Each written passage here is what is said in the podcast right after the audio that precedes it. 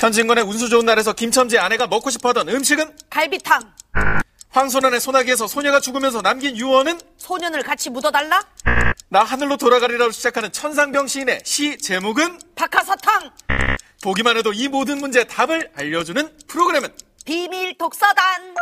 김숙도 독서 퀴즈 100점 맞게 해주는 유일무이 책 토크쇼 매주 화요일 4시 11시 OTBN에서 확 바뀐 비밀 독서단 시즌2와 함께하세요. 하루 10분 투자로 당신의 일상이 만점이 됩니다. 언제 어디서나 응용 가능한 컨템퍼러리 교양의 모든 것. 거품 있는 지적 허세를 기품 있는 지식으로 바꿔줄 비밀 독서단 현대교양백서의 김태훈입니다. 조승연입니다. 네. 반갑습니다. 반갑습니다. 한주 잘 계셨어요? 아, 잠깐 인사했는데 인사를 안 받아요? 아, 이렇게, 아, 예. 아, 참. 아, 이 프로 이상해. 아, 분명히 선후배 관계로 제가 알고 있는데, 예. 아, 프로에만 들어오면 굉장히 어떤 동등성을 주장하는 듯한 느낌이 좀 있습니다. 아니요, 갑자기 그, 음. 그냥, 야, 잘 있었냐? 이렇게 하는 게 익숙한데, 갑자기 고개를 숙이시니까 황송하고 몸둘바를 올라가지고요. 몸이 굳어버렸습니다. 대부분 같이 숙이거든요? 네, 근데 예. 그냥 쳐다보고 계시더라고요. 예, 어, 뭐, 형님이 뭐 하시는 건가? 어. 안 왔던 걸 하시니까. 평상시에 없던 제 정수리에 대한 어떤 호기심이 있으셨는지, 네, 정수리 계속 많이 쳐다보고 계신데. 예, 가마가 몇 개인지 한번 세보고 네. 싶었어요. 몇 개요? 예. 몇 개야? 가마가? 못, 못 세봤습니다. 자, 일주일 동안 잘 지내셨습니까? 예, 잘 네. 지냈습니다. 3, 4회가 나간 뒤로 장안의 화제예요. 아, 그래요? 네. 왜 제 귀에는 안 들어올까요? 아, 제게만 들어옵니까? 예. 제게만? 예, 역시 뭐 조승현도 안 된다. 아, 뭐 이런. 아, 뭐 5개 구월을 하는 뭐 언어의 천재도 역시 그 토종 아, 수재에게 안 된다. 뭐 이런 이야기들이 아, 제 귀에는 아주 많이 들어오고 있습니다. 아, 그래요? 네. 어, 저도, 어, 선배님만큼 경력을 쌓을 때까지 좀 기다려 주셨다가, 음. 아, 그쪽도 경력이 더 쌓이겠군요. 어, 따라갈 수 없네요. 네. 제노와 토끼의 경주 같은 거의 재미없게 왜 오늘 초반부터 이렇게 어, 밀리는 듯한 인상을 주죠, 조승현 씨? 전략일 수도 있어요. 어, 전략적 수도 후퇴라는. 거 들어오셨죠. 전략일 수도 있다. 어, 동정표를 요구하고 있는 듯한 느낌이 듭니다. 자, 오늘 이제 5회째를 맞이하고 있는데, 아, 오늘도 역시 즐거운 이야기를 아, 책을 통해서 한번 나눠보도록 하겠습니다. 자, 그러면 오늘도 어떤 주제를 가지고 또 어떤 책을 가지고 또 이야기를 나눠볼지 오늘의 주제를 만나보도록 하겠습니다. 자, 주제 공개해 주세요. 공개해 주세요. 네, 역시나 아, 뭐, 예, 어, 제가 굉장히 좋아하는 주제네요. 그렇죠. 어, 최근에 개봉한 영화 중에서 이제 가장 화제가 되고 있는 영화부터 시작을 해야 될 것 같아요. 배트맨 대 슈퍼맨. 예. 네, 우리 작가들이 이 영화를 안 봤다는 티가 나는 게 슈퍼맨 대 배트맨이라고 써놨어요. 굉장히 민마, 민감한 문제거든요. 어, 그렇죠. 누구의 이름이 앞에 있느냐. 예. 굉장히 민감합니다. 사실 이제 그 우리가 어렸을 때 학교에서 모여서 야 배트맨이랑 슈퍼맨이랑 싸우면 누가 이길 거냐 음. 이런 얘기를 흔히들 하잖아요. 어. 누가 이길 것 같으셨어요? 영화를 보기 전에. 저 확실히 세대가 다르네요. 어, 저희 세대는 어, 조오련이랑 바다 거북이가 헤엄치면 누가 이길까 이런 걸 주제로 다뤘는데 어, 배트맨과 슈퍼맨이 이기면 누가 이길까? 예, 둘이 싸우면 누가 이길까? 음, 저는 뭐 개인적으로는 이제 슈퍼맨이라고 생각을 합니다만 심정적으로는 배트맨이 이겼으면 좋겠다. 왜요? 음, 일단 슈퍼맨은 의상이 마음에 안 들어요. 팬티를 겉옷 밖에 입고 있기 때문에. 그렇죠. 어, 예. 굉장히 의상이 마음에 안 들었기 때문에 아, 만약에 저에게 어떤 두 슈퍼히어로 중에 누구를 선택하겠느냐라고 했으면 저는 단연코 배트맨입니다. 아 그래요. 저는 이제 원래 저도 배트맨이라고 하려고 했는데 음. 이제 둘이 얘기를 하는데 둘 다 배트맨이라고 그러면 재미가 없잖아요. 음. 그래서 조커라고 얘기를 하겠습니다. 어, 방송에서 살아남겠다는 어떤 의지가 굉장히 강하게 느껴지는데, 예. 사실 이제 최근에 뭐 CJ에서 하는 그 영화 프로그램에서도 이 주제를 가지고 이제 그 한 해를 어, 다뤘을 만큼 이 배트맨 대 슈퍼맨의 어떤 대결이라는 것이 뭐라고 할까요? 영화적인 어떤 소재를 떠나서 굉장히 하나의 이슈화 되는 그런 느낌도 있습니다. 근데 이런 이슈가 왜 등장하는가를 한번 살펴볼 필요가 있을 것 같은데, 아, 2000년대 이후에 가장 많은 슈퍼 히어로 영화들이 또 올해에 쏟아진다고 합니다. 음, 이미 개봉했죠. 데드풀. 어, 굉장히 아주 독특한 슈퍼히어로. 또 배트맨 대 슈퍼맨, 저스티스의 시작이 지금 개봉했고요.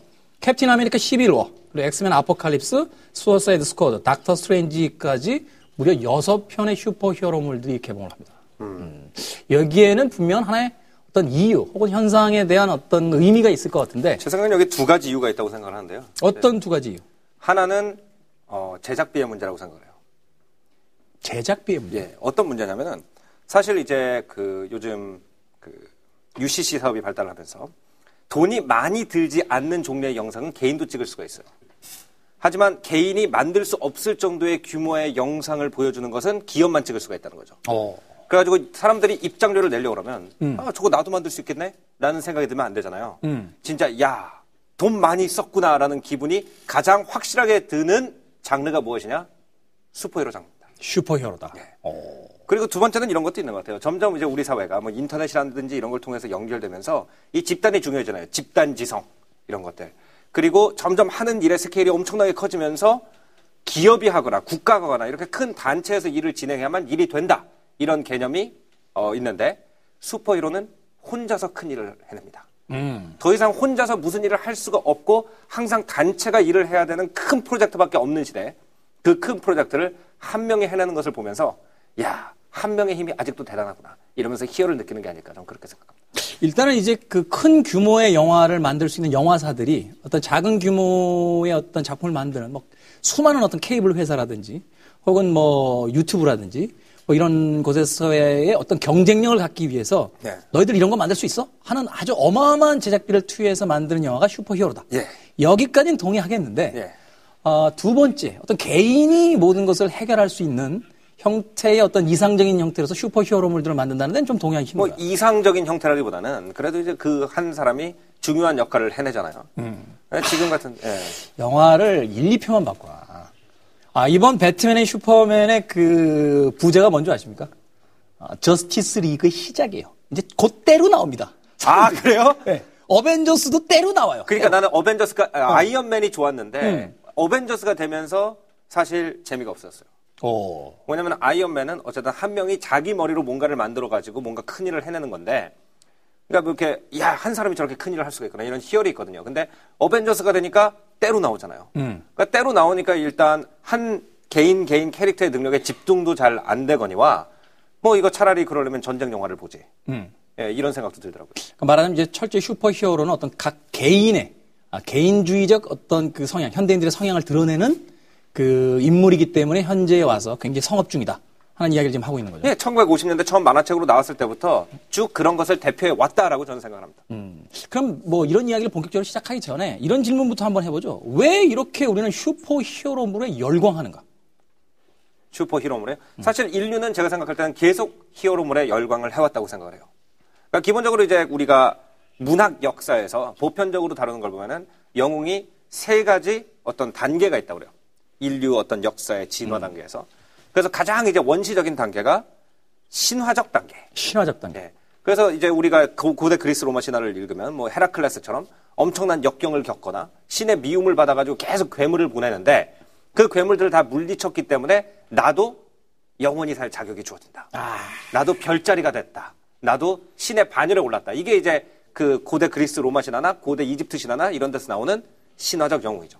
바로 대표적인 이제 헤라클레스라고 할 수 있겠죠. 예. 그리스 신화라는 어떤 책에서 이제 등장하게 되는 인물들이 있는데 아, 고대의 히어로에 대해서는 좀 비슷한 의견인 것 같아요. 말하자면 불완전한 인간이 어, 끊임없이 신이 되고자 했던 욕망. 그렇죠. 완벽해지고 싶은 거죠. 사실 뭐 히어로라고까지 볼 수는 없겠습니다만 이카로스 같은 경우가 그 밀랍으로 그 날개를 달고 이제 그 태양을 향해서 그 급격히 올라가다가 결국은 그 날개가 떨어지면서 이제 죽었다라는 예. 어떤 히어로가 되고 싶은데 되지 못한 것이고. 말하자면 신의 영역으로 진입하고 싶었지만 그것이 할 수 없었던 예. 될수 없었던 어떤 인간의 비극을 그리고 있는데 앞서 이야기한 신화는 헤라클레스의 일화잖아요. 말하자면 신과 인간의 그 반인 반신이죠. 그렇죠. 어, 엄마는 말하자면 인간이고, 인간이고, 아버지는 제우스인 제우스고. 신인 이 인물이 신에게 계속 미움을 받아서 수많은 역경 속에 빠지지만 결국 그것을 극복하고 음. 어, 신이 되고자 했던 그래서 결국 나중에 별자리가 되는 뭐 그런 이야기를 이제 이야기하고 있는 예, 것뭐 테세우스라든지 테세우스의 얘기도 유명하죠. 그 안드로메다를 구출한 다음에 어? 페가수스라는 그 나르는 말을 타고 다니면서 여러 가지 일을 해냈기 때문에 별자리가 돼서 신의 반열에 오르는 이것이 이제 가장 원시적인 단계의 인간의 욕망을 그린 어떤 히로물이라는 거죠. 이제 그 다음에 이런 구전들이 글로 써지기 시작하면서 본격적으로 이제 히로물이라는 한 문학적 장르가 만들어지기 시작하죠.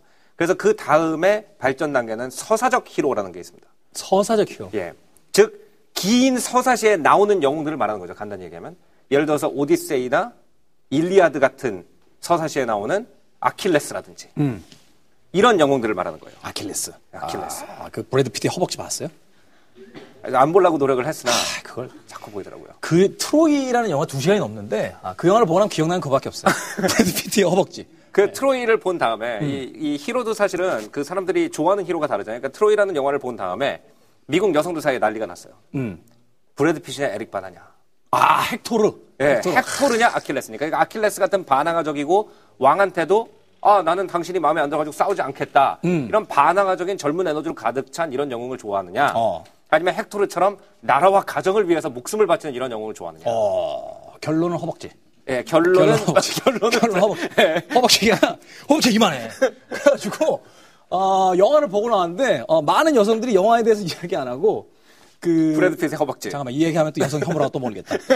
잠깐. 형 좀 조심해야 돼. 조심해야 돼. 빼주고, 어. 아무튼 허벅지. 저는 영화를 봤는데, 다른 건 기억이 안 나요. 그, 헥, 헥토르의 어떤 가정성, 이런 거 다 사라지고, 어, 브래드 피트의 허벅지. 네. 그러니까 어떤 분이, 어, 그 허벅지가 너무 인상적이라고 해서 제가 그런 이야기를 한 적이 있어요. 나도 개런티 300억 주면 만들 수 있다. 오. 300억만 주면 정말 스쿼트를 허벅지 터지게 할 수 있어요. 하루 종일. 하루 종일. 예. 닭가슴만 먹고. 그렇죠. 그래서 결국 영화를 보고 나서 저의 결론은 영웅은 허벅지다. 아, 뭐 이런 이야기를 했던 적도 있는데 어찌됐건 그 고대의 그 영웅담 속에 등장하는 인간들. 근데 이것도 결국 그리스 신화이기 때문에 결국은 신이 되고자 했던 인간의 욕망. 뭐 이것을 좀 반영하고 있는 거 아닌가요? 그렇죠. 근데 이제 서사적 히어로는 좀 달라요. 왜냐면은 서사라는 것은 사실은 반은 신화지만 반은 역사예요. 어. 그렇죠. 그러니까 신화적 히로 같은 경우에는 진짜 누군지 몰라요. 어? 없었, 없었던 인간일 가능성이 높죠. 근데 서사적 히로 같은 경우에는 어떤 특정 역사적 인물을 갖다가 우리가 막 꾸며가지고 영웅으로 만든 거죠. 그래서 이것은 이제 고대 그리스뿐만 아니라 뭐 여러 형태에서 나타나는데 특히 이제 바이킹들의 전설을 보면은 예, 뭐 예를 들어서 배를 타고 나가가지고 용을 잡은 사람들, 어. 예, 아니면은 뭐 괴물과 싸워가지고 승리한 얘기 이런 것들이 이제 나오죠. 그래서 뭐 베오울프라든지 이런 것들이 영어로 많이 만들어지고 있는데 이런 것들이 이제 어떤 실제 영웅과 요, 실제 우리 역사 속의 영웅과 신화적 영웅의 이제 중간 단계다. 그 중간 단계에서 등장하는 영웅들이 가장 많은 책이라고 한다면 역시 성경이 아닐까 하는 생각이 들어요. 말하자면 서사적 영웅과 신화적 영웅 사이의 어떤 중간 형태. 말하자면 뭐 성경에서도 이제 뭐 66권의 어떤 신구약이 있는데 그 중에서 이제 사사기라는 게 있죠. 소위 이제 영웅들을 주로 이제 다루고 있는 어, 그런 그 책인데 이 분책에서 보게 되면 이제 뭐 기드원처럼 뭐 300의 용사를 데리고 수천의 적을 격퇴한 어떤 인물이 등장한다든지 아니면 당장 뭐 다윗 왕만 해도 그렇죠. 돌판매를 가지고 골리앗을 이렇게 죽인 걸로 시작을 하기 때문에 그 그렇죠. 사람의 커리어가 이러한 영웅들의 어떤 캐릭터들을 보게 되면 바로 어떤 신에게 계시를 받은 영웅들이지만 어떤 서사적 이야기들 속에서 그렇죠. 말하자면 이제 이스라엘 민족이 가지고 있는 어떤 역사적 토대 위에서 영웅성을 구축하고 있다는 측면에서 본다라면 앞서서 그 조승현 씨가 이야기한 서사적 영웅과 신화적 영웅의 어떤 중간의 형태. 앞서서 그러면 그, 어, 뭐라고 할까. 이 신화적 영웅이라고 하는 것은 그 신이 되고자 했던 인간의 어떤 초월적인 욕망을 대변한다라고 한다면 서사적인 히어로들은 그럼 무엇을 의미하는 걸까요? 그러니까 서사적인 히로들은 다 이제 굉장히 재밌는 어떤 형태인데요. 이제 재밌는 건 뭐냐면은 신화적 히로도 그렇고 서사적 히로도 그렇고 다 굉장히 폭력적인 사람들이에요. 그러니까.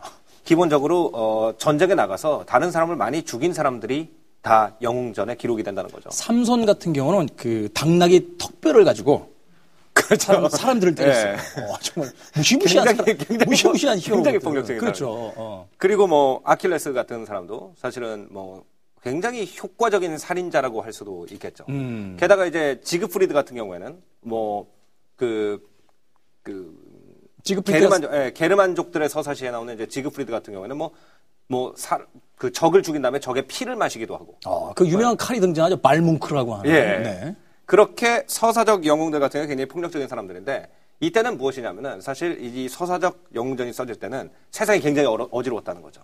어지러웠다. 예. 그러니까 막 여러 도시 국가들이 발전하기 시작하면서 끊임없이 전쟁이 있었기 때문에 그 전쟁을 승리로 이끌어줄 한 결정적인 사람에 대한 욕망이 이 영웅을 만들었다고 생각합니다. 음, 말하자면 신에 향한 어떤 욕망이 아니라 현실에서의 어떤 초월적 그 상황을 만들어 줄 수 있는. 그렇죠. 아, 대표적인 게 그렇다면 이제 중국으로 가게 될 텐데, 어, 역시, 아, 이 책을 누가 먼저 꺼내야 했는데, 아, 제가 먼저 슬쩍, 아, 삼국지 이야기 할 수 없는. 예, 아까 그 대기실에서 삼국지를 꺼낼 테니까 저한테 얘기를 하지 말라고. 그렇죠. 예, 아, 당부를 하죠. 여기 선배 좋은 게 뭐겠습니까? 저, 아, 대기실에서 이미 여러 권의 책 이야기를 나누다가, 아, 삼국지는 내가 얘기한다. 얘기하지 마라. 예. 분명히 제가 이야기를 드렸죠. 맞으면 이제 중국의 춘추 전국 시대에 그 이제 군웅들이 할거하던 시대들이잖아요. 그렇죠. 그러니까 맞으면 어지러웠던 세상 속에서 그 세상에 대한 어떤 구원 혹은 세상에 대한 어떤 그 희망으로서 이야기했던 인물들이 바로 영웅들이라는 거. 그 중에서 사실 그 재미있는 것 중에 하나 가 뭐냐면 삼국을 통일한 국가는 사실 위나라. 조조, 위나라였단 말이죠. 그런데 그 촉한 정통론이라고 이야기하는 소위 어떤 중국의 기본적인 어떤 역사 사관 때문에 삼국지에서의 실질적인 영웅은 유비로 그려진단 말이에요.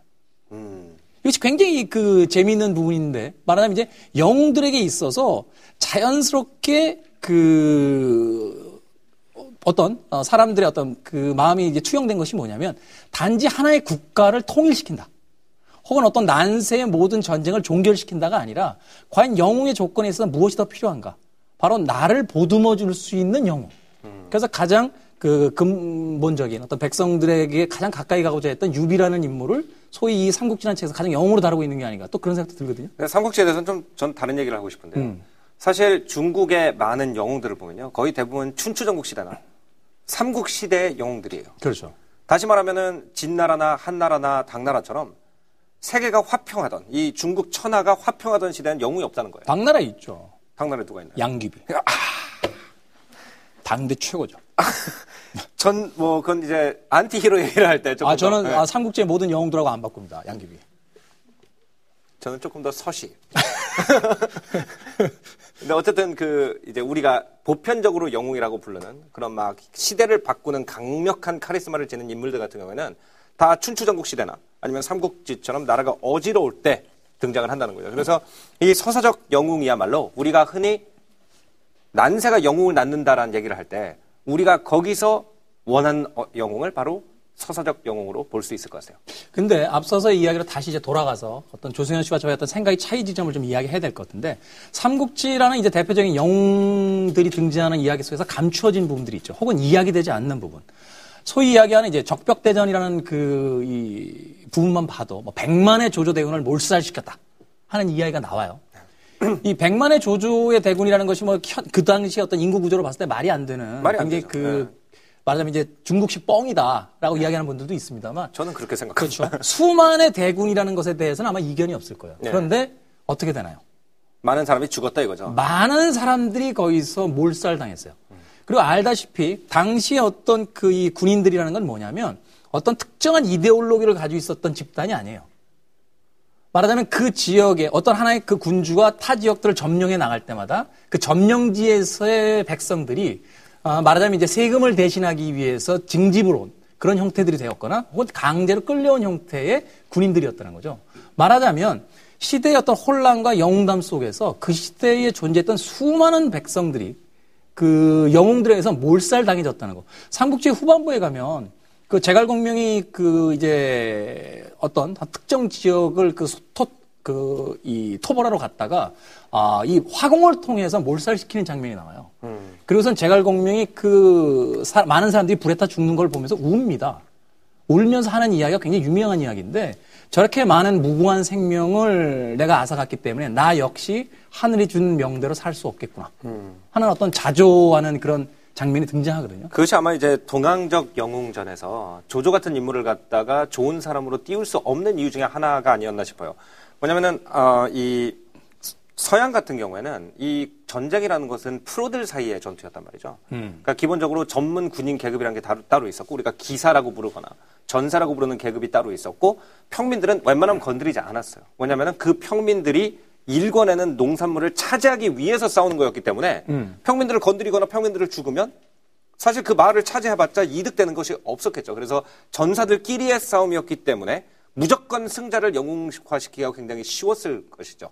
하지만 이제 아시아 같은 경우는 이제 징집 구조라는 게 있기 때문에 그래서 아마 더 많은 전승을 거두고 더 많은 영토를 차지한 조조보다 그래도 한 나라의 전통 왕, 황실의 어떤 그런 그 정통성을 가지고 있는 유비를 더 띄울 수밖에 없었던 이유 중에 하나가 이 전쟁의 참혹함이 민간을 건드렸기 때문 아닌가 저는 그렇게 생각합니다. 사실 그 얘기를 듣고 나니까 역사 속에서 생각나는 게 알렉산더 같은 인물이 그 중세, 중세가 아니죠. 그 고대에 어, 무수히 많은 영토를 확장하면서 이길 수 있었던 것이 직업군 인제잖아요. 그렇죠. 사실 그리스 같은 경우는 대부분이 이제 하지만 노예들은 참가하지 않았죠. 그, 음, 그렇죠. 예, 자기가 실제로 뭔가를 이렇게 다른 나라를 정복했을 때 그 전리품을 갖다가 서로 나눠 가질 수 있는 시민 계급들만 군인으로 갔었던 것이지 그 안에 그냥 강제로 끌려가 가지고 사실 노예로서 싸우는 사람들은 없었다는 거예요. 그러니까 직업 군인 제기도 했지만 가장 중요한 건 뭐냐면은 그냥 일반적인 이 전쟁이 내 이익과 관계없는 사람들은 그 전 전쟁에 참여하지 않던 구조를 기본적으로 가지고 있었던 거죠.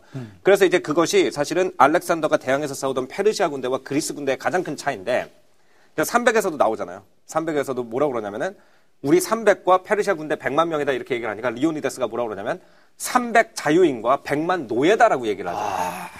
예, 그거에 차이가 있는 거죠. 그렇기 때문에 이제 그리스 영웅전이나 게르만 영웅전에서는 이 자유라는 자유인이라는 나는 농노가 아니라 내 이익, 그러니까 싸울 만한 내 이익이 걸려 있는 사람이라는 것 자체가 굉장히 중요한 어떤 요소로 작용을 합니다. 사실 그래서 자연이라는 그 형태 어떤 직업군인들이 등장했을 때는 어떤 특별한 영웅에 의해서 이 전쟁의 판도가 그 바뀌는 형태들보다는 그 군대 전체 어떤 전술이라든지 뭐 이런 것들에 의해서 이제 움직이게 되는 경우들이 더 많은데. 근데 그렇게 전술에 의해서 움직이게 되는 시대가 되면은 영웅전이 없어져요. 그러니까. 예, 그러니까 예를 들어서 고대 그리스 영웅전만 봐도 이 오디세이와 일리아드 같은 경우에는 지금 우리 추측은 한 기원전 한 1300년 정도에 있었던 일이다. 1300년에서 한 1100년 정도 있었던 일이다라고 추측이 되거든요. 그때만 해도 그리스가 도시국가 형태도 없었죠. 부락들이 그냥 모여가지고 다른 부락을 쳐들어간 거죠. 그 얘기는 뭐냐면은 실제로 우리가 이 트로이 발굴된 걸 보면 영화에서는 어마어마한 높은 성벽이 있는 걸로 만들어졌으나 그 시대의 성벽이라는 건 그래봤자 뭐 한 1m 50에서 한 2m?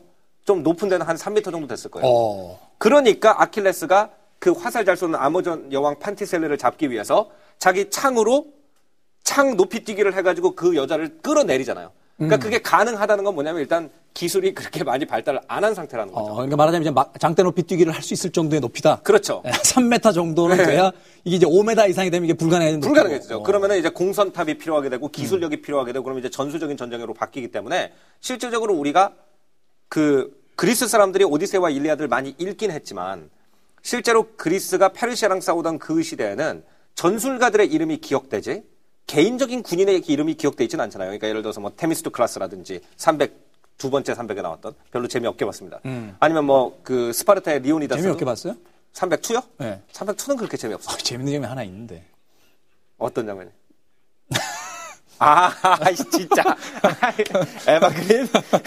에바 그린이요? 아니, 근데 이야기를 좀 이제 그 끊고서. 가자면- 에바 그린이 재밌다는 장면이 예, 아니에요. 재밌죠. 예, 예. 재밌습니다. 근데 그 이야기를 좀 끊고 가자라면 이게 이야기할 수 있는 게 그런 거죠. 말하자면 이 히어로물에 등장하는 영웅들 또 이제 고대부터 영웅들이 존재했던 것들이 여러 가지 어떤 이유에 의해서 존재했는데 그것이 그렇게 어떤 아까 조승현 씨가 이야기한 것처럼 어떤 개인주의적 성향을 드러내기 위해서 혹은 어떤 인간의 욕망에 대한 부분들이 그 깊게 투영된 부분도 있겠습니다만 어떤 면에서 본다라면 아직까지 전쟁의 기술 자체가 아마추어적인 시대였기 때문에 그런 영웅들이 등장했다라고 볼 수 있는 거 아니에요? 그렇죠. 굉장히 재밌는 책이 이제 그, 그, 바빌론의 역사라는 책을 굉장히 재밌게 읽은 게 있어요. 이게 저자가 책 한 권 이제 슬슬 던질 때가 됐죠. 폴 크리와잭이라는 역사가가 썼어요. 바빌론. 네, 바빌론. 책을. 아, 이게 번역되어 있는 책입니까? 잘 모르겠습니다. 아, 확인해요. 네, 꼭 확인해. 지난주에 혹시 그 없었던 거 있지 않나? 예? 아마존에 없었던 책 있지 않아? 예, 없었어? 그래서 이번 주에 하나 걸린다. 꼭, 꼭 책. 그 폴 크라즈웩에 의하면은 실질적으로 어, 서사적 영웅이라는 게 언제 등장을 하느냐?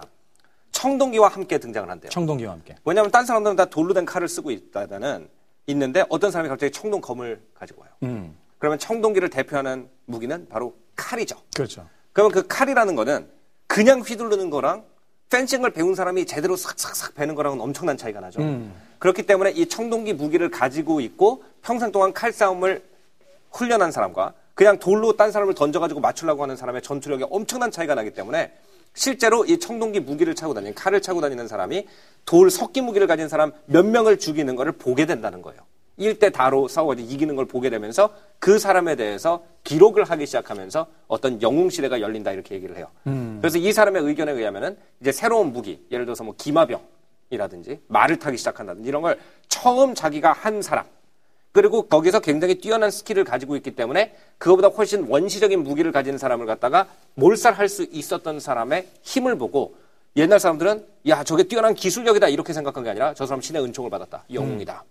저 사람은 바- 아버지가 신일 것이다 영웅이다 이렇게 생각을 했다는 거죠. 사실 그런 의미에서 본다면 고대라든지 또는 그 어떤 중국에서도 춘추전국 시대, 삼국 시대의 영웅들이라고 한다면 최근에 있는 금수저, 흑수저 논란까지도 그 비하시킬 수 있어요. 왜냐하면 어, 가장 강력한 전투력을 가지고 있던 관우 같은 경우는 적토마를 타고 다녔단 말이에요. 그렇죠. 말하자면 지금식으로 이야기하면은 거의 뭐 한 600마력 정도 되는 어?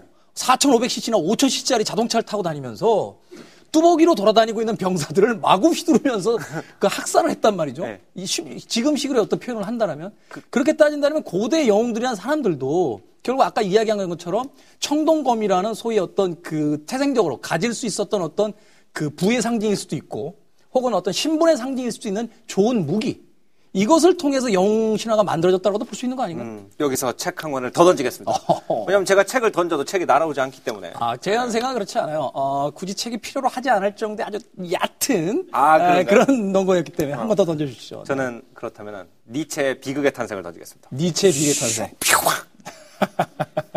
어, 심장이 덜컹거리네. 예. 니체의 비극의 탄생에 보면은 이제 고대 시대에는 실질적으로 강하고 건강하고 사실 돈이 많고 전쟁을 잘 하는 사람을 영웅시 시켰던 시대로 시작을 했다고 그러죠.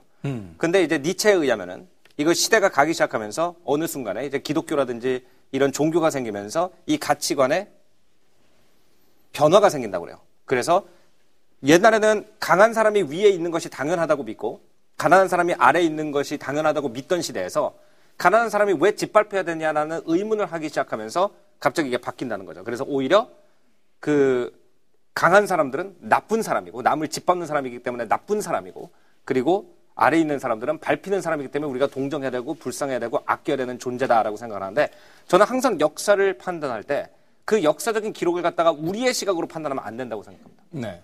그러니까 이 영웅전이 쓰여졌던 시대에는 실질적으로 대부분의 사람들이 싸움을 잘 하고 많은 노예를 부리고 있는 사람들이 훌륭한 사람이라고 믿던 시대예요.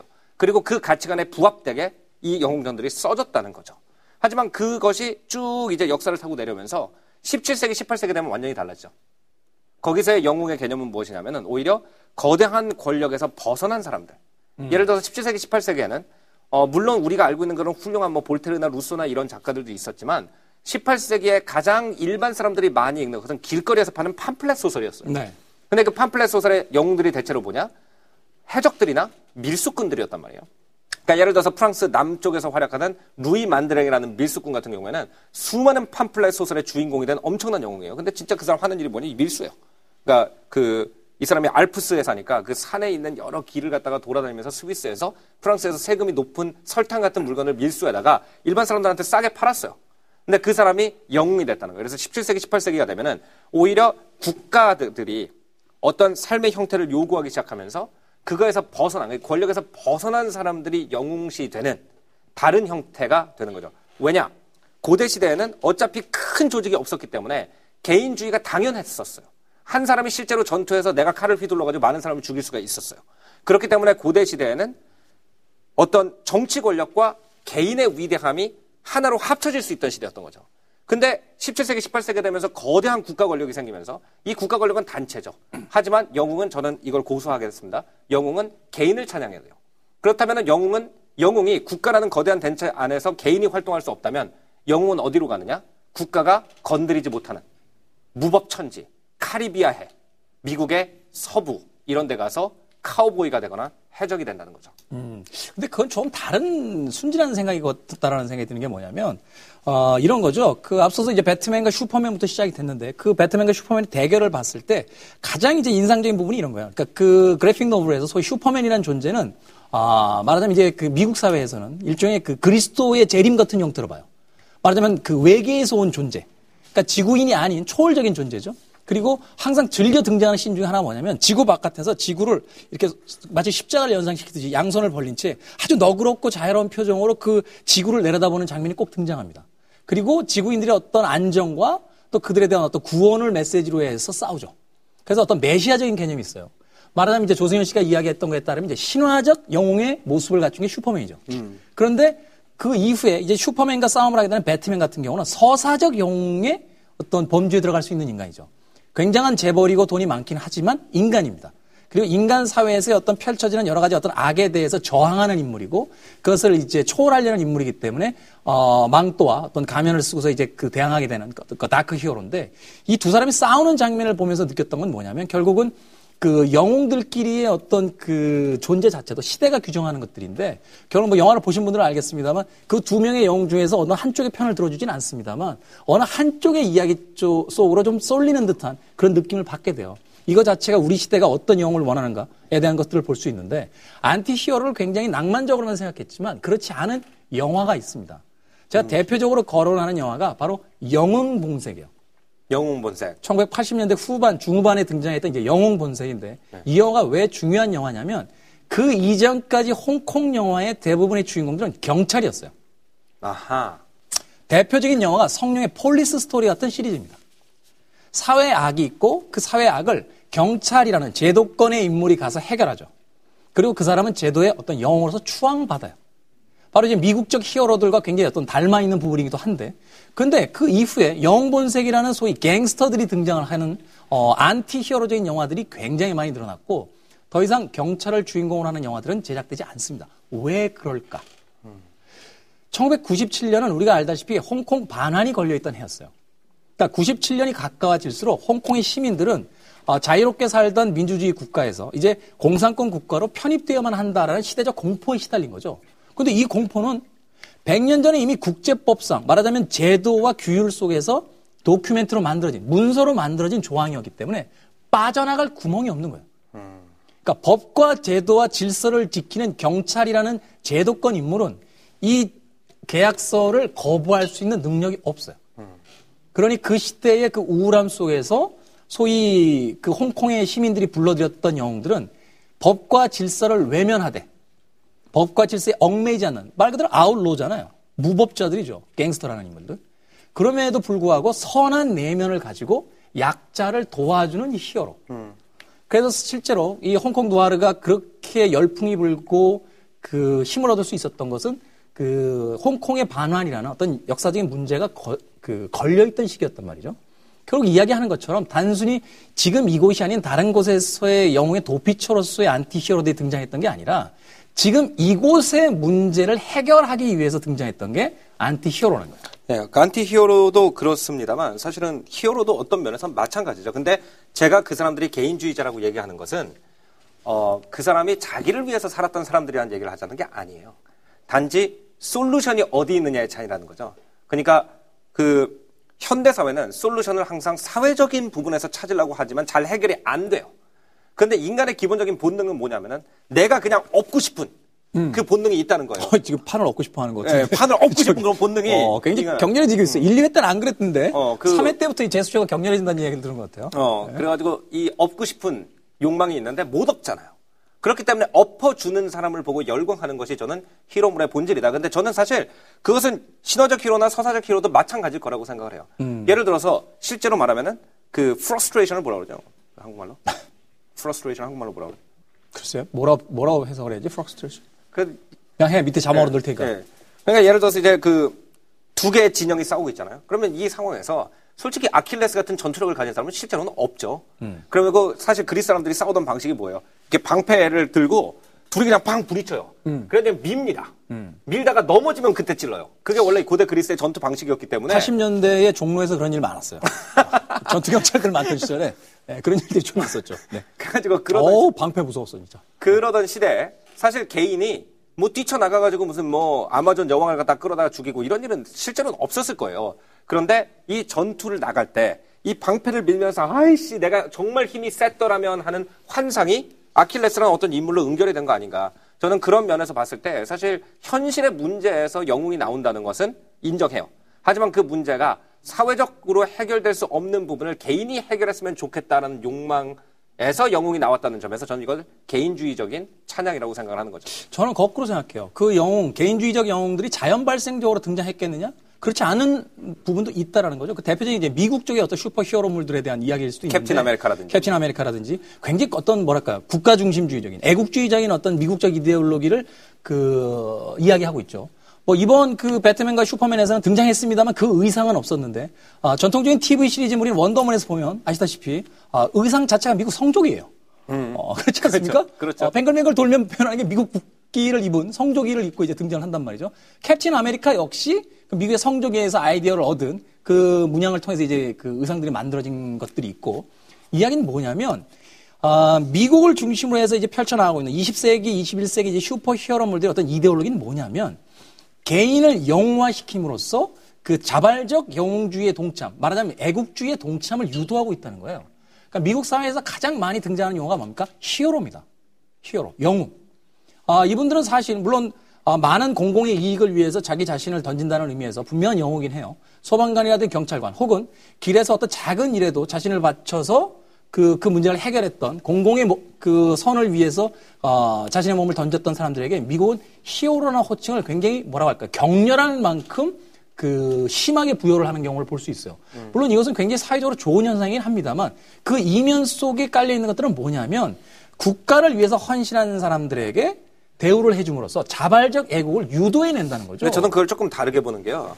사실 그런 히어로들, 캡틴 아메리카나 원더우먼 같은 히어로들 같은 경우에는요. 실제로 미국이 굉장히 어, 힘든 상황에 있을 때 나온 히어로들이에요. 그렇죠? 2차 세계대전이라든지 냉전이라, 냉전을 통해서 이제 소련이라는 어떤 거대한 권력과 싸우고 있는 중에 나온 히로이기 때문에 사실 이거는 그리스 영웅과 그렇게 다르지 않다고 생각해요. 미국이 가가지고 미국인들의 그 어떤 개개인의 그 마음이 아, 이 지긋지긋한 핵전쟁. 그냥 가가지고 확 엎어버렸으면 좋겠는데 자기는 엎을 힘이 없기 때문에 성조기를 입은 어떤 슈퍼히로가 나타나가지고 엎어줬으면 좋겠다. 근데 그것이 어- 어떤 분명한 근데 히로물과 실제 전략적 사고와는 분명히 엄청난 갭이 있죠. 왜냐하면 실제 전략적 사고에서 개인이 전투를 이기지는 않아요. 특히 핵전쟁 같은 경우에는 수많은 분석가들이 앉아가지고 계산기를 때리면서 저쪽에서 핵탄두를 여기다 몇 개 배치했으니까 우리가 방어 시스템을 어디다 배치하면 좋을지 이런 걸 가지고 체스를 두시 전쟁을 하지 개인이 가가지고 뭐 예를 들어서 핵무기를 갖다가 우주로 던져버리진 않습니다. 근데 그 우주로 던져버리고 싶은 욕망은 분명히 개인주의적인 욕망이에요. 한 명이 그렇게 멋있는 일을 할 수 있었으면 좋겠다.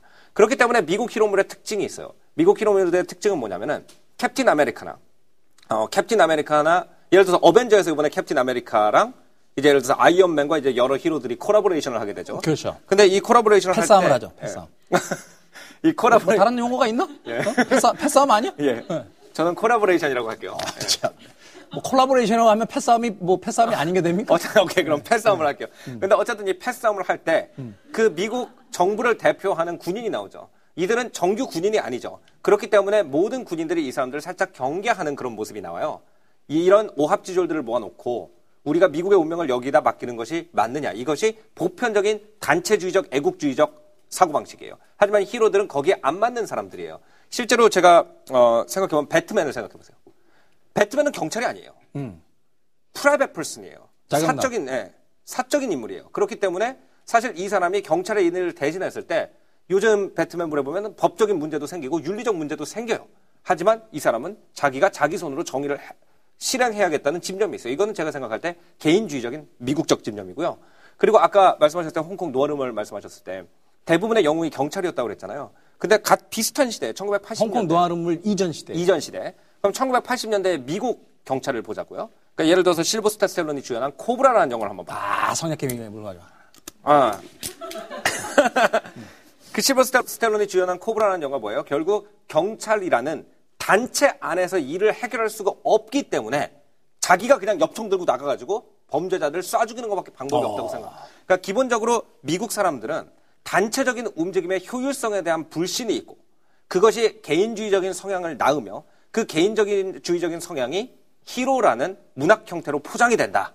그걸 주장을 하는 거예요. 결국은 극심한 어떤 개인주의적 사고가 그런 히어로들을 이제 불러내게 된다. 예, 미국 사람들 예를 들어서 이런 거 있죠. 그러니까 미국의 진짜 중부에 옛날 미국 사고방식을 가진 그런 사람들 있잖아요. 이렇게 모자 쓰고 이렇게 엽총 이렇게 들고 이렇게 흔들어 이제 탁 앉아있는 사람들. 이런 사람들 그 영화에 보면 자주 나오잖아요. 예를 들어서 집에 도둑이 들어온 것 같다고 이제 security 회사에서 전화가 오죠. 그러면은 들어오라 그래. 어, 그러면 자기 혼자 엽총 들고 갑자기 네. 경찰 보낼까요? 그랬어요. 네, 됐습니다. 그러면은 베개를 딱 들고 베개 뒤에서 엽총을 꺼낸 다음에 들어와 이러면서 나가는. 근데 그 문제까지 가게 된다면 사실 이제 미국이라는 나라가 워낙 땅이 큰 데다가 그 도심을 벗어나면 집들과 집들 사이에 거리가 멀다 보니 자경단이란 개념이 그 개념이잖아요. 자기의 사적 공간을 지켜줄 수 있는 공적인 어떤 그 시스템이 완비가 되지 않던 시절에 그렇죠. 스스로 무장을 한 채 자신의 어떤 사유권을 지키게 됐던 형태들. 그것과 저는 히로물과 깊은 관련이 있다고 얘기를 하는 거예요. 미국의 히로물이. 왜냐하면은 공적인 권력에 대한 불신이 사실 히로물에는 들어있어요. 배트맨, 예를 들어서 경찰이 일을 해결 잘하면 배트맨이 왜 필요합니까? 그, 그 지점이에요. 어, 지금, 어, 스스로 말려든 듯한 느낌이 드는데, 그렇기 때문에 개인적 히어로물에 대해서 문제가 있다는 거. 사실 이번에 배트맨 앤 슈퍼맨에서 가장 핵심적인 부분이 뭐냐면, 아, 슈퍼맨의 그 rebooting 그 영화였죠. 맨 오브 스틸. 역시 잭 스나이더라는 감독이 만들었는데, 그때 아, 예, 예, 맨 오브 쏟아졌던 스틸. 혹평 중에 하나가 뭐냐면, 어, 슈퍼맨이 구한 사람보다 슈퍼맨 때문에 죽은 사람이 더 많대요. 빌딩이 너무 많이 무너져가지고 결국은 그 장면을 이번 영화 배트맨의 슈퍼맨에서는 인간의 시점, 신들이 날아다니고 있는 그 공간을 밑에서 쳐다보는 형태의 카메라 워킹을 가지고 잡아냅니다. 그러면서 배트맨의 고뇌가 시작이 되는 거죠. 저 한 명의 슈퍼 영웅이 도대체 몇 명의 사람을 희생시키는가? 앞서서 뭐 삼국지에 대한 이야기도 했습니다만 그 영웅들의 어떤 그 아주 위대한 영웅담이 펼쳐지는 순간 무려 100만 명이나 되는 사람들이 화공과 수공에 의해서 사망해 갔다는 거. 이런 부분들이 부각되지 않는다는 측면에서 개인주의적 영웅이라는 것이 굉장히 위험하다는 거예요. 그 대표적인 작품이 그렇죠. 그 그래- 개인주의, 그러니까 영웅적인 개인주의의 문제는 뭐냐면은 남을 희생시켜도 된다라는 어떤 함축, 바로 그 그래요. 지점에서 제가 오늘 준비한 아주 중요한 책 한 권이 나왔습니다. 이제 나옵니까? 책이? 그렇죠. 예. 결정타. 얘기 다 끝났는데 이제 책이 그렇지 나옵니다. 않아요. 그렇지 않아요. 역시 중요한 건 한 방이기 때문에 예, 한 방의 책을 한번 먹여주시죠, 그러면. 자, SF로서 이제 휴고상을 수상한 책이기도 하고요. 타임지에서 선정한 유일한 100대 소설 중에 graphic novel이기도 합니다. 엔터테인먼트지 선정으로서는 가장 위대한 소설 13위에 올라요. graphic novel. 어, 박수 한번 주시나요? 네, 그렇죠. 쟤들은 다 내 편이야. 쟤들은 바로 왓치맨이에요. 아, 워치맨. 자, 이 작품은 역시 제, 저도 박수 드리겠습니다. 예. 워치맨을 꺼내서 박수 드려요. 잭 스나이더에 의해서 다시 한번 영화화되기도 했습니다만 이 아주 중심적인 그 핵심적인 영- 이 책이 주는 메시지가 있어요. 그게 뭐냐면 Who watches the Watchmen? 음, Watchmen들은 누가 관리하나? 단적으로 얘기하면 이거예요. 영웅들은 도대체 누가 관리하나? 이 초월적이고 초법적인 존재가 타락했을 때 이것을 과연 누가 감시할 수 있을 것이냐. 이것은 흔히 스크린이나 책의 문제뿐만이 아니라 정치적인 상황과 우리가 은유로서 항상 맞닥뜨려져 있다는 걸 생각해야 되거든요. 사실 그 근대 국가가 시작된 이후에도 수많은 영웅이라고 불렸던 인물들이 등장했습니다. 사실 대표적인 얘기가 이제 베토벤 같은 경우가 나폴레옹을 진짜 영웅으로 보고 자신의 교향곡에다가 그 나폴레옹의 이름을 딴 어떤 교향곡을 만들었다가 예, 3번이죠. 에로이카고 형. 그렇죠. 그가 변절하는 과정을 보면서 영웅이라는 아주 그냥 일반적인 명사화시킨 제목으로서 그 교향곡의 제목을 달아버렸다는 이야기도 있고 말하자면 여기서 중요한 건 영웅의 변절이에요.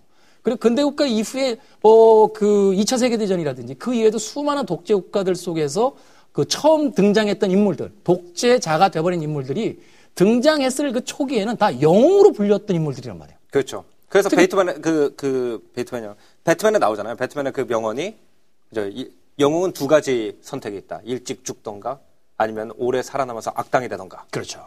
여기서 다시 한번 어, 밑에 쫙 봐가죠. 어? Who watches the watchman? 자, 영웅들은 누가 관리할 것인가? 이, 이 질문이 가지고 있는 것들은 뭐냐면 결국 영웅이 필요해지면 안 된다라는 거거든요. 영웅이 모든 것을 해결할 수 있다고 믿는 것 자체가 굉장한 어떤 뭐라고 할까요? 어, 헛된 망상에 불과하다. 라고까지도 이야기를 할 수 있을 것 같은데 여기서 저의 두 번째 책이 나갑니다. 자, 너무나 유명한 책이기 때문에 제가 뭐 이 책까지는 거론 안 하려고 했는데 리차드 도킨슨이죠. 아, 리차드 도킨스까지 꺼내나요, 이제? 리차드 도킨슨은 제가 보기엔 거의 마무리예요. 이 책이 나면 더 이상 최근에는 거의 대적할 책이 없습니다. 만들어진 신. 이 만들어진 신에 보게 되면 우리가 역시 알다시피 신이라는 존재를 우리의 인간의 어떤 필요에 의해서 만들어 왔고 그것이 그 이 공고해지는 과정 속에서 어떤 종교적인 것들이 이제 넓혀져 나갔다라는 이야기를 하는데 이 책에서 리차드 도킨슨이 인용을 한 구절 하나가 굉장히 인상적입니다. 사람들은 자신들의 믿음을 믿는다. 결국 영웅이라는 것은 그 영웅 자체 가지고 있는 어떤 정의로운 선택과 행동 때문이 아니라 영웅은 그럴 것이야 라고 믿고 있는 앞서서 그리스 시대부터 계속되어 온 신화 속의 영웅들에 대한 어떤 이미지 그 이미지를 믿음으로써 믿게 된다는 거예요. 이것은 우리가 한 번쯤 21세기라는 소위 시민사회가 이미 개막한 지 100년이 훨씬 넘은 지금에 와서 이렇게 수많은 영웅들이 창궐하고 있는 시대에 대한 어, 다시 한 번의 질문을 던져야 되는 시점이 아닌가 하는 생각이 듭니다. 영웅이, 어, 잠깐만. 약간 당황한 것 같은데요. 조금 당황했습니다. 조금 당황했어요. 어, 이쯤에서 마칠까요? 아니요, 그러지 말죠. 음, 사실 그 Who Watches the Watchman이라는 그 Watchmen들은 누가 관리를 하느냐 그거에 대해서 여러 가지 철학적 문제를 던지는 히로물이 있죠. 바로 아, 있습니까? 있죠. 바로 엑스맨이죠. 엑스맨. 예. 아, 오늘 뭐 그래픽 노 특집이야? 아니 히로물 얘기를 하다 보니까 히로물, 네, 예, 히로물 얘기를 하다 엑스맨, 보니까 예, 네. 엑스맨. 그러니까 그 엑스맨에 보면은 이 사람들은 다 자기가 원하지 않았음에도 불구하고 초월적 존재로 태어났어요. 음. 날개가 달려 있다든지 예를 들어서 사이클롭처럼 눈에서 불이 뿜어져 나온다든지 뭐 여러 가지 이제 능력을 가지고 태어났는데 사실 이 엑스맨이라는 것이 무엇이냐면은 이 개인별로 다 다른 능력을 가지고 있기 때문에 일반적인 인간을 위해서 만든 법에 들어가기가 굉장히 힘든 사람들이죠. 그래서 그거를 watches the Watchmen을 하기 위해서 그 히로들을 관리하기 위해서 자비에르라는 인물이 있어요. 근데 그 히로들을 관리하기 때문에 자비에르라는 인물이 하는 결정도 도덕적으로 사실 문제가 많은 결정일 때가 많아요. 그렇죠?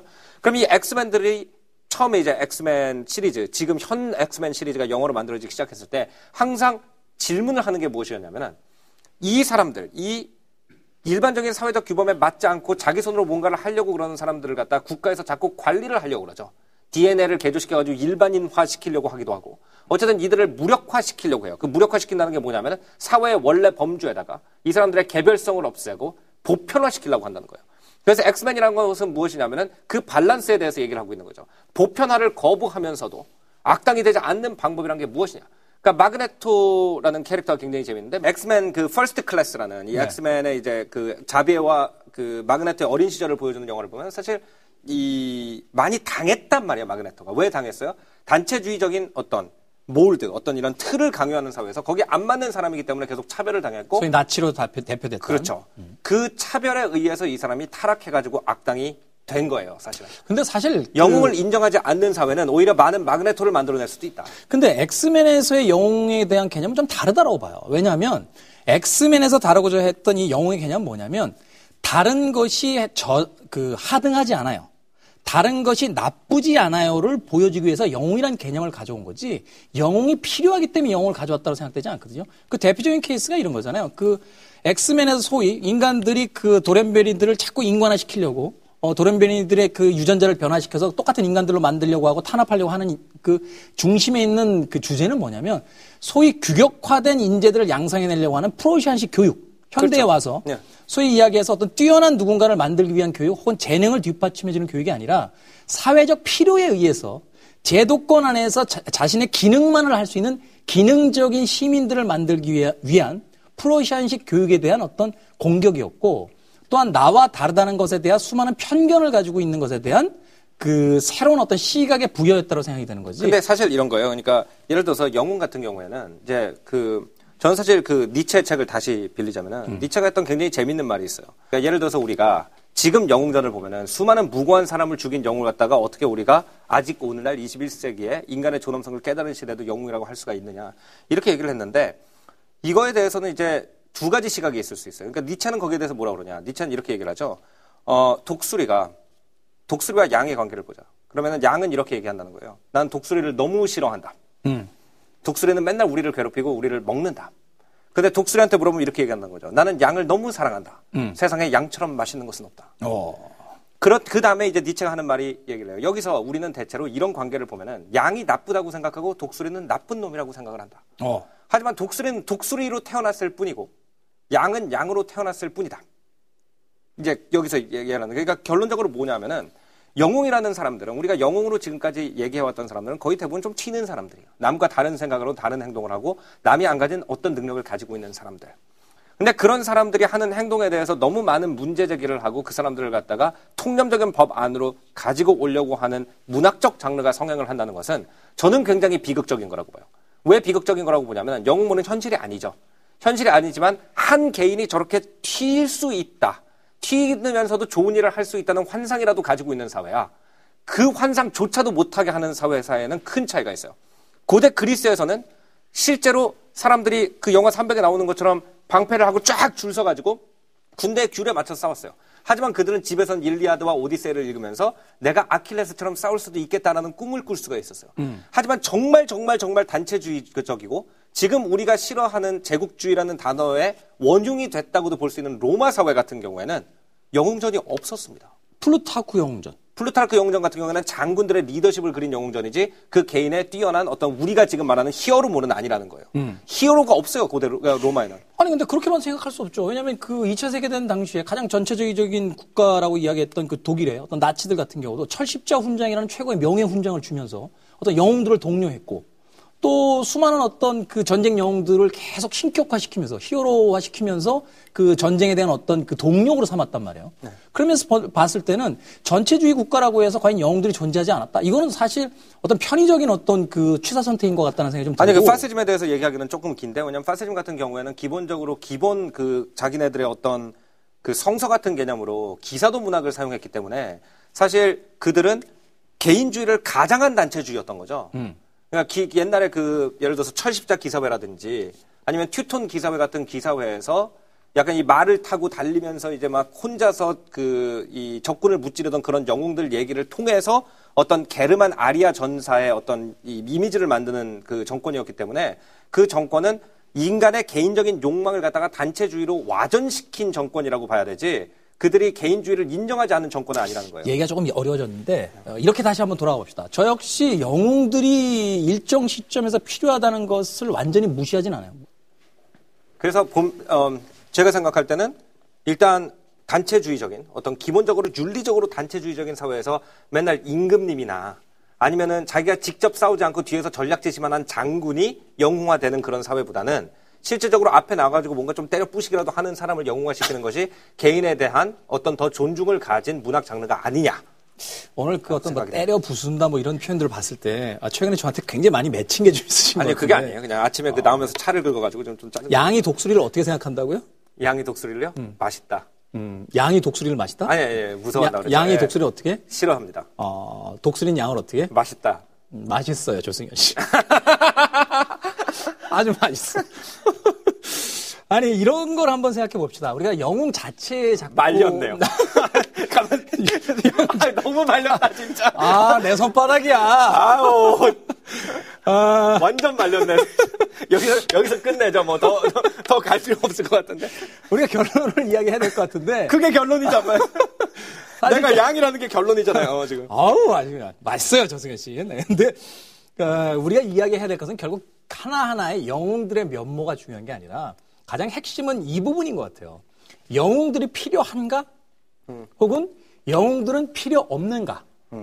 필요 없다면 왜 없으며 필요하다면 왜 필요한가? 이 부분이 이제 오늘의 그 핵심이 돼야 될 것 같은데 저는 개인적으로 이 부분에 있어서 가장 그 단언적으로 얘기할 수 있는 건 영웅은 존재해서는 안 된다는 거예요. 이것은 거꾸로 올라갔을 때 영웅이 필요한 시대가 생겨서는 안 된다.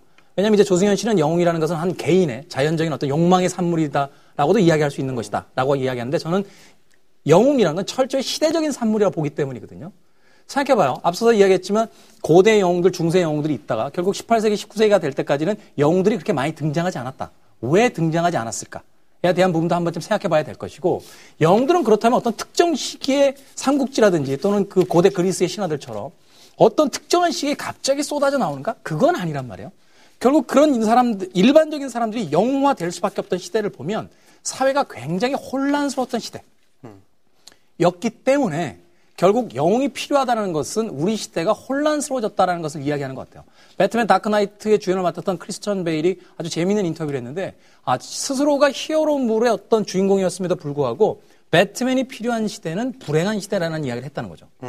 이런 의미에서 본다면 과연 우리에게 영웅이 필요하다고 이야기하는 것 자체가 우리 삶의 비극을 이야기하고 있는 건 아닌가 하는 생각을 하게 된다는 거죠. 네. 저는 이렇게 말씀을 드리고 싶어요.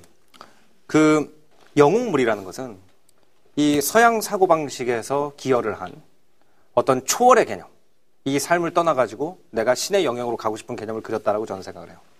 그럼 이것이 왜 필요하냐에 대해서 제가 이렇게 말씀을 드릴게요. 그러니까 제가 굉장히 존경하는 인도 신화학자 중에서 다비드 파타나익이라는 사람이 있어요. 자, 자꾸 그 이사, 약간 몰리면 참 이상한 사람을 이름을 자꾸 대요 다비드 누구요? 다비두 파타나익. 다비드 파타나이? 예, 약간 뒤에- 욕하는 것처럼 들리는 지금. 저도 발음이 제- 제대로 되는지 모르겠어요. 힌두어는 못합니다. 다시 한번 해주세요. 다시. 다비드 파타나익. 네. 입술 모양 꼭 그렇게 하셔야 됩니까? 다비드 파타나이시라고 하시죠. 파타나이크, 다비드 파타나이크. 네. 어쨌든 이 사람이 이런 얘기를 했어요. 어느 날 이제 그 알렉산더 대왕이 이제 쫙 그리스에서 페르시아를 정복하고 그다음에 인도까지 원정을 갔잖아요. 그래서 인도에 이제 강변에 도착을 했대요. 그래서 이 사람이 이제 뙤약볕이 막 이제 쬐는 데서 이렇게 투구하고 갑옷 입고 이렇게 땀을 뻘뻘 흘리면서 터벅터벅 걷고 있는 거예요. 인도를 정복하기 위해서. 근데 가고 있는데 옆에서 어떤 정글에 뻘거벗은 사람이 요가를 하고 있더래요. 얼마나 기이했겠어요. 처음 요가는 우리가 요가가 뭔지 아니까 그렇지만 이 빨가벗고 있는 사람이 그냥 정글에서 갑자기 가만히 이러고 앉아 있는 걸 보면 얼마나 이상했겠어. 그리스 사람이 왔을 때. 그래서 그 사람이 물어봤대요. 당신 무엇을 하고 있습니까? 그랬더니 이 사람이 나는 물을 체험하고 있습니다. 허를 체험하고 있습니다. 그러니까 알렉산더가 뭐처럼 바보 같은 사람이 있어. 그 다음에 알렉산더 대왕이 물어봤대요. 당신은 무엇을 하고 있습니까? 그러니까 이 사람이 나는 세계를 정복하고 있습니다. 알렉산더가 딱. 나는 이제 너같이 시간 낭비하는 게 위대한 일을 한다. 그러니까 이 요가를 하는 사람이 머리를 흔들더니 뭐 저렇게 바보 같은 사람이 있어. 그리고 서로 둘이 갈 길을 갔다. 이런 얘기가 있어요. 이게 무슨 얘기예요? 이 얘기가 요점이 뭐냐면요. 왜두 사람이 그렇게 다른 선택을 하게 됐을까? 한 사람은 세계를 정복하면서 자기의 어- 에너지를 불태워서 젊은 나이에 죽고, 한 사람은 가만히 앉아 있을까? 이것이 저는 어떤 영웅을 자기가 모델로 했느냐의 차이라고 생각을 해요. 그러니까 어렸을 때부터 아마 알렉산더는 아킬레스나 헤라클레스 사람들 같은 이야기를 듣고 자랐을 거예요. 그렇기 때문에 나 개인이 역사 속에 남을 만한 큰 일을 할 수 있는 사람이라는 자신감을 얻었고, 그래서 계속 세상을 정복해 나갔어요. 하지만 이 인도 사람들은 다른 얘기를 읽었을 거예요.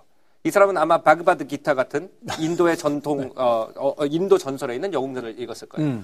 이 인도 전설에 보면 바라타라는 역시 세계를 정복한 영웅이 있어요. 이 사람이 인도 천하를 정복한 다음에 자기가 인도 천하를 정복했다는 사실을 알기 위해서 깃발을 하나 들고 히말라야 꼭대기에 올라가서 거기다 정복의 깃발을 꽂으려고 그래요. 근데 그 사람이 히말라야 꼭대기에 올라갔을 때 그 히말라야 위에 수만 개의 깃발이 이미 펄럭거리고 있는 걸 보게 되죠. 어. 인생은 계속 돌고 돌기 때문에 인도에 윤회라는 것이 있기 때문에 자기가 계속 갖다 꽂은 거예요, 거기다가? 아니요. 이미 세상을 정복하고 그 나라가 망하고 또 누가 세계를 정복하고 그 나라가 망하고 정복하고 만하고 한 것이 이미 자기가 오기 전에 수만 번 계속됐다는 걸 알게 된 사람은 그냥 깃발을 그 자리에 버리고 수행의 길을 떠납니다. 이 어렸을 때 바랐다라는 영웅의 얘기를 들었느냐, 아킬레스의 얘기를 들었느냐에 따라서 사람의 인생이 달라져요. 그렇기 때문에 영웅은 한 가지 종류만 있는 것이 아니지만 역사책이나 인문학 책과 다르게 영웅전은 무엇이냐면 나 개인 한 명이 어떻게 살지에 대한 모델을 만들어주는 책이라고 생각을 합니다. 그렇기 때문에 영웅전이 없다면은 사실 우리는 길을 찾기가 굉장히 힘들게 될 수도 있어요. 우리는 어렸을 때부터 영웅전을 읽으면서 누구를 흉내내서 살아야 될까를 결정해왔고 그것이 하나의 지침으로서 좋건 나쁘건 우리 인생의 방향성을 만들어줘 왔다는 거죠. 뭐 알렉산더에 대한 이야기를 하셨으니까 이렇게 얘기해 볼까요? 알렉산더가 어린 시절에 자기 아버지에게 불만이 있었죠. 그렇죠. 아, 술을 나- 많이 먹고 바람도 좀 많이 피우고 맞아. 아니 그 얘기가 아니에요. 아니, 아, 아, 아니 무슨, 무슨 책 얘기인데 술 먹고 바람 핀 얘기를 해요. 아 나 정말 알렉산더가 아니 자기 아들 입장에서는 발- 불만이 있을 수 있죠 아버지가 그러면. 아 뭐 그럴 수는 있는데 아 나 진짜 아니 알렉산더 아버지 필립 2세가 엄청난 술꾼이었다는 얘기는 다 알고 있잖아요. 아니 그러니까 그 얘기가 아니라 이제 알렉산더가 아, 불만이 있었던 건 아니 같은 음주자로서 그냥 벌 이렇게 아니 그게 지금 인문학적인 얘기를 하고 있는 거잖아요. 그러니까 알렉산더 대왕이 어린 시절에 자기 아버지가 가졌던 가장 큰 불만, 뭐 유명한 이야기긴 합니다만 우리 아버지가 저렇게 다 정복해 버리면 나는 어딜 정복하라는 거야? 음. 라고 했다라는 어떤 그 성취와 업적에 대한 이제 이야기가 있는데 그 이야기는 뭐냐면 남아 있는 곳이 있어야 자신의 어떤 정복력, 자신이 영웅이 될 수 있는 기회가 있다는 거죠. 그 얘기는 뭐냐면 사회가 아주 혼란스러운 것이 존재할 때 영웅들이 등장할 수 있다는 것에 대한 어떤 그 아주 은유적인 표현이 아니었을까 하는 생각이 들어요. 사실 영웅들이 등장하는 시대라는 건 뭐냐면 우리가 주로 그 영웅들을 어디서 확인합니까? 물론 정치적인 어떤 영웅들의 등장을 그 원하면서 강력하게 지지할 때도 있지만 지금 21세기 대한민국의 현실에서의 영웅들의 어떤 등장을 보고 있는 것은 주로 극장이에요. 그렇죠. 말하자면 판타지의 공간 속에서 영웅들에게 열광하고 있단 말이에요. 이야기는 뭐냐면 현실에서의 무력감을 이야기하고 있다는 생각이 들거든요.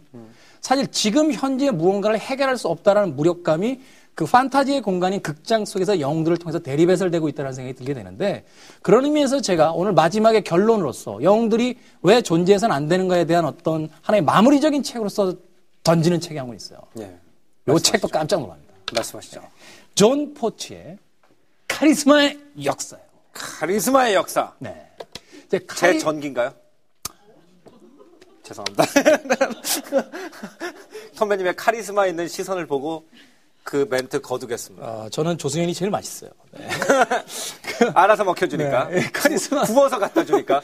이 카리스마의 역사에 등장하는 이야기들이 굉장히 흥미진진한데, 자, 과연 어떤 카리스마, 남들과 다른 어떤 압도적인 존재감을 표현하는 이 카리스마라는 단어가 어디서 왔는가? 라는 것을 존 포츠는 그 사도 바울에서 찾습니다. 말하자면 사도 바울은 그 윤리와 어떤 규율을 굉장히 중요하게 여기는 바리새인에 가까운 인물이었어요.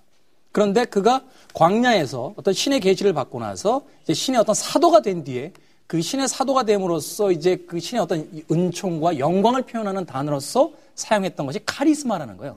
말하자면 신에게서 받은 은총 이라는 뜻이라는 것이 바로 카리스마에 담겨져 있다는 거죠. 이 단어는 사실 1세기 이후에 그다지 많은 사람들에게 통용되지 않았는데 이 카리스마라는 단어를 불러온 것이 새롭게 불러온 것이 뭐냐면 20세기의 정치 분석가였던 막스 베버라는 인물입니다. 막스 베버가 여러 형태의 어떤 통치에 대한 기록을 남겼을 때, 그 이론을 남겼을 때, 그 이론 중에 그 세 번째로서 등장시켰던 것이 바로 카리스마에 의한 통치예요. 그것은 말하자면 20세기에 어떤 여러 가지 어떤 그 정치 사회에서 어떤 복잡 미묘한 문제들이 있었을 때 그것을 단칼에 해결할 수 있는 또 다른 통치 방법의 하나로서 카리스마를 소환해 왔다는 거죠. 이 카리스마에 담겨져 있는 뜻은 이런 거예요. 앞서 이야기한 것처럼 신이 내린 은총이에요. 말하자면 저항하거나 반항할 수 없는 권위란 말이에요. 결국 영웅이 가지고 있는 가장 그 최초의 유일한 덕목이라고까지 할 수 있는 것들이 뭐예요? 카리스마라는 거죠. 바로 좌중을 휘어잡을 수 있고 시대를 통치할 수 있으며 모든 것으로부터 어떤 신성성을 부여받은 인물들. 그러나 카리스마라는 것은 역설적으로 이야기하면 20세기, 21세기 시민사회에서 가장 반기를 들었던 특권계층의 특권과도 같은 이름의 동의어는 아닐까. 결국 우리가 영웅이라고 표장하고 있는 그 수많은 위인전들의 형태를 다시 한번 차분히 분석해 본다라면 아마도 알게 될 거예요. 어, 수많은 그 청소년의 교양 독서로서 제공되고 있는 위인전의 이 목록들을 보게 되면 자신의 시대를 적극적으로 거부했던 인물들은 거의 없습니다. 쉽게 해서 마르크스라든지 혹은 아, 체게바라라든지 안중근 의사. 안중근 의사가 어떻게 민족주의자고 우리 관점에서 보는 거잖아. 일본 분이세요? 네? 여권이 혹시 빨간색 아니에요? 아니 아니 그게 아니라 아닐 어쨌든. 그 당시에 세계를 지배했던 시대 정신은 제국주의였잖아요. 시대를 지배했던 어, 정신은 제국주의였기 때문에 아, 세계의 청소년들이 안중근을 위인전으로 보진 않아요. 하지만 우리나라에서는 안중근을 위인전으로 본단 말이에요. 그 이야기는 뭐냐면 우리가 알고 있는 대부분의 위인전의 목록들에 등장하는 인물들은 그 시대를 보호하고 그 체제를 유지했던 인물들이에요. 결국 이것은 어떤 면에서 본다라면 영웅들 자체도 위인들 자체도 시대적 정치적 선택에 의해서 소환된 것들이다. 결국 우리가 이 시대에 열광하고 있는 영웅들이라고 하는 것, 그 인물들을 보게 됐을 때, 그것은 뭐 슈퍼히어로라든지 또는 다른 어떤 여러 가지 인물들을 봤을 때, 그들이 가진 정신만큼은 순수했지만, 그것을 후대에 사용하고 있는 방식들에 있어서 과연 이것이 올바른 것인가는 한 번쯤 생각해 봐야 된다는 거죠. 사실 시대적인 여러 가지 문제들이 있을 때 그것을 그 저항하려고 했던 노력들, 사실 이런 이야기도 있어요. 세상을 변화시킨 건 그 시대의 불평 분자들이에요. 그렇죠. 그 시대를 끝까지 유지하려고 했던 사람들이 아니라 그 시대의 불만을 토로하고 그 시대를 바꾸려고 했던 사람들이란 말이에요. 그런 의미에서 본다면 오히려 안티 히어로라고 불렸던 인물들 혹은 우리가 히어로물 중에서 최근에 와서 굉장히 어떤 열광하게 되는 인물들이 소위 안티 히어로라는 인물들이거든요. 이 안티 히어로에 대해서 열광하고 있는 현대적인 어떤 그 의미 자체가 우리 시대에 대한 어떤 무력감 그리고 점점 더 보수화되고 그 젊은 사람들을 그 움직이지 못하게 하는 사회적 분위기 이런 것들에서 유래되고 있는 것들은 아닐까. 그래서 사실 어벤져스라든지 저스티스 리그 같은 그 이 히어로들이 격돌하는 그런 어, 상황을 통해서 각자들만의 어떤 특수한 상황들과 어, 맞물려 있는 히어로를 찾으려고 하는 노력은 아닐까 하는 걸 생각해 볼 필요가 있다는 거죠. 근데 사실 저는 이제 그 어느 정도는 동의를 합니다만 저도 이제 제 주장을 좀 이제 결론을 지을 때가 된 것 같아요.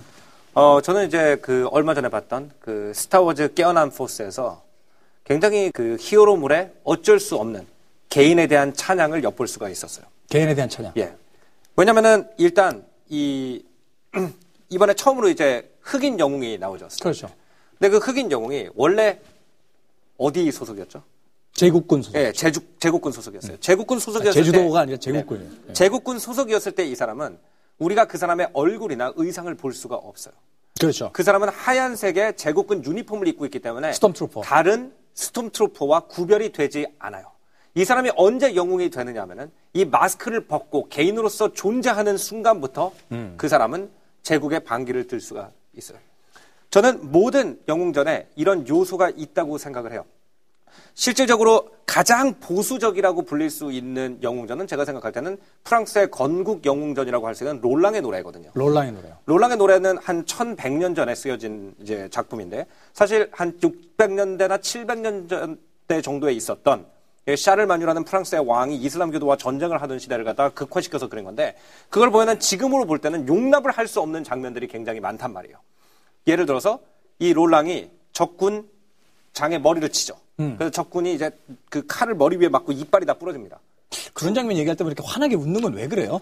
아 이게 액션을 좋아하니까 액션. 요새 쌓인 게 좀 있어. 아니 액션을 좋아한다니까 원래. 그러니까 아까도 막 이렇게 누구 때리는 장면을 또 환하게 웃어서 좀 당황스러운데. 예. 예, 예. 어쨌든 이 적장이 머리를 때리면서 어쨌든 적장이 이빨이 빠져요. 음. 근데 그 사람이 뭐라고 그러냐면은 그 다음에 쓰여 있는 그 글이 뭐냐면은 이제 전형적인 그 프랑스의 어떤 카톨릭 민족주의적인 글이 있어요. 그 글이 뭐냐면은 어 그리고 롤랑은 외쳤다. 너의 영혼은 악마가 데려가리라. 왜냐하면은 나의 여- 신은 옳고 너의 신은 그르다. 이렇게 얘기를 한단 말이에요. 음. 그러니까 이것이 아직도 프랑스 교과서에 실려 있는데 이 글이 이 롤랑의 노래가 프랑스에서 굉장히 논란이 많아요. 이런 걸 아직도 아이들한테 가르쳐야 되느냐. 하지만 심지어 그 롤랑 같은 경우에도 영웅이 왜 되냐면은 그 롤랑이랑 경쟁 관계에 있는 다른 기사가 있어요. 근데 이 기사가 왕한테 아부를 해가지고 롤랑을 혼자서 싸울 수밖에 없는 위치로 몰아갑니다. 음. 그래서 실제로 샤를마뉴의 큰 부대는 다 이미 퇴각을 한 상태고 이 사람은 몇 명의 자기 정예군 한 몇십 명만 데리고 이슬람교도 전체의 부대와 싸워야 되는 상황이 되는 거예요. 말하자면 프랑스의 300이네요. 그렇죠, 말하자면. 졌다는 게 차이가 있습니다. 음. 아, 졌어요? 예. 300도 마지막에 무너지더라고요. 예. 그래서 결국 300도 만약에 스파르타에 만 명의 부대가 다 나갔으면은 일단 300명이 아니니까 300이 아니겠지만 그런 전설이 되지 않았을 거라는 거죠. 그렇기 때문에 우리가 이렇게 항상 단체로 움직이는 사회에서 영웅전만이 다른 장르보다 영웅전이 최고로 한 개인이나 소수가 뛰어난 일을 아직도 그래도 너가 원하면 할 수 있다고 얘기해주는 장르라고 저는 생각을 해요. 음, 저는 그런 의미에서 뭐 마무리로 이 책까지 이야기하기는 좀 그렇습니다만 드라큘라라는 작품, 브램 스토커의 어, 그렇죠. 대표적인 안티 히어로죠. 히어로라고 볼 수도 없는 저는, 네, 어, 저는 다- 히어로라고 생각을 합니다만. dark한 인물인데 어, 이 드라큘라의 발생 자체, 탄생 자체가 그렇잖아요. 자신은 신을 위해서 싸웠는데 자신이 그 신을 위해 싸우고 돌아왔을 때 자신이 가장 사랑했던 여인을 잃습니다. 그리고 나서 그 자신을 지켜주지 못한 신에 대한 반감으로 이제 그 어둠과 결탁하고 결국 이제 드라큘라라는 악의 화신으로 이제 변신해버리는 이야기인데 결국 우리 시대에 많은 존재하는 그 영웅들 그리고 안티 영웅들의 그 존재 이유 자체는 우리 시대가 여전히 불안정하다는 거. 그리고 우리 시대가 여전히 대중들에게 원하는 것을 주지 못하고 있다는 거. 그 상황 속에서 대중들은 여전히 무력감을 느끼고 있고 때로는 현실로부터 도망치고 싶어 한다는 거. 그리고 마치 광야에 오는 초인처럼 누군가 절대적인 인물이 나타나서 이 문제를 해결해 주기 원한다는 거. 그런 의미에서 봤을 때 히어로가 존재하는 시대는 결국 불행할 수밖에 없다라고 결론 짓고 싶어요. 하지만 역사적으로 보면은 아주 어, 강력한 정치가가 자기만을 영웅으로 찬양하던 시대를 빼고 히어로는 항상 있어 왔다. 그 이유는 뭐냐면은 아까 말씀하신 것처럼 세상이 불안정할 때 히어로가 등장하지만 세상에 안정적인 적이 없었다는 거예요. 인생이 힘들 때 히어로가 등장하지만 언제 인생이 쉬웠느냐는 거죠. 하지만 히어로가 있음으로 해가지고 우리는 그 힘든 인생에서 그래도 내 힘으로 뭔가 조금 해보자라는 용기 정도는 얻을 수가 있었다. 그래서 히어로는 항상 있을 것이고 우리한테 항상 중요할 것이다. 라고 결론 가겠습니다. 알겠습니다. 뭐 오늘도 뭐 여전히 평행선을 달리고 있습니다만 예. 아, 서로 듣지를 않는 성격이기 때문에 어쩔 수 아, 없. 남의 얘기는 안 들려요. 내 얘기만 하면 돼. 이 코너는 그런 거잖아. 자, 이쯤에서 마무리 인사드리죠. 예. 네, 이번 주도 현대교양 백서. 자, 아, 여러분들이 좀 얻어갈 만한 이야기가 좀 있었으면 하는 아, 그런 작은 바람을 가져봅니다. 다음 주에 뵙겠습니다. 예. 그러면은 이번 주도 또 나만 인사해? 예. 아니 이거 이거 해야 돼 이거 이거. 또 나만 인사해? 아, 인사를 하면 같이 내려와야 될 거 아니에요. 알았습니다. 아 저는 이 원고 보시는 줄. 아. 이거, 이거 해야 된다고요? 예, 이거 해야 돼요. 이거. 네, 예. 이거 갑시다. 자, 이번 주도 현대 교양 백서 수업 내용을 기억하면서 열심히 교양을 꼭꼭 피우세요. 피우세요. 네. 네, 인사해, 빨리. 인사해. 뭐야? 벌써 녹음 시작했어? 아 이거 광고야. 무슨 광고? 아 요즘 독서계에 완전 대파란을 일으키고 있는 어? 그 어마어마한 프로그램 비밀 독서단. 아이고, 우리가 진행하는 프로그램을 우리가 광고하는 거야? 아니 사람들이 우리가 책 프로그램 진행한다 그러면 아무도 안 믿을 거 아니여. 우리라도 나서서 광고해야지. 그래, 우리 책 엄청 읽어서 아예 독서 분야 요쪽 더 접수하자. 아이 그건 접수한다고 접수되는 게 아니고. 비밀 독서단 저 이동진도 함께합니다. 대박! 매주 화요일 4시, 11시에 OTVN에서 확 바뀐 비밀 독서단을 만나보세요. 근데 우리 잘할 수 있을까? 모르지.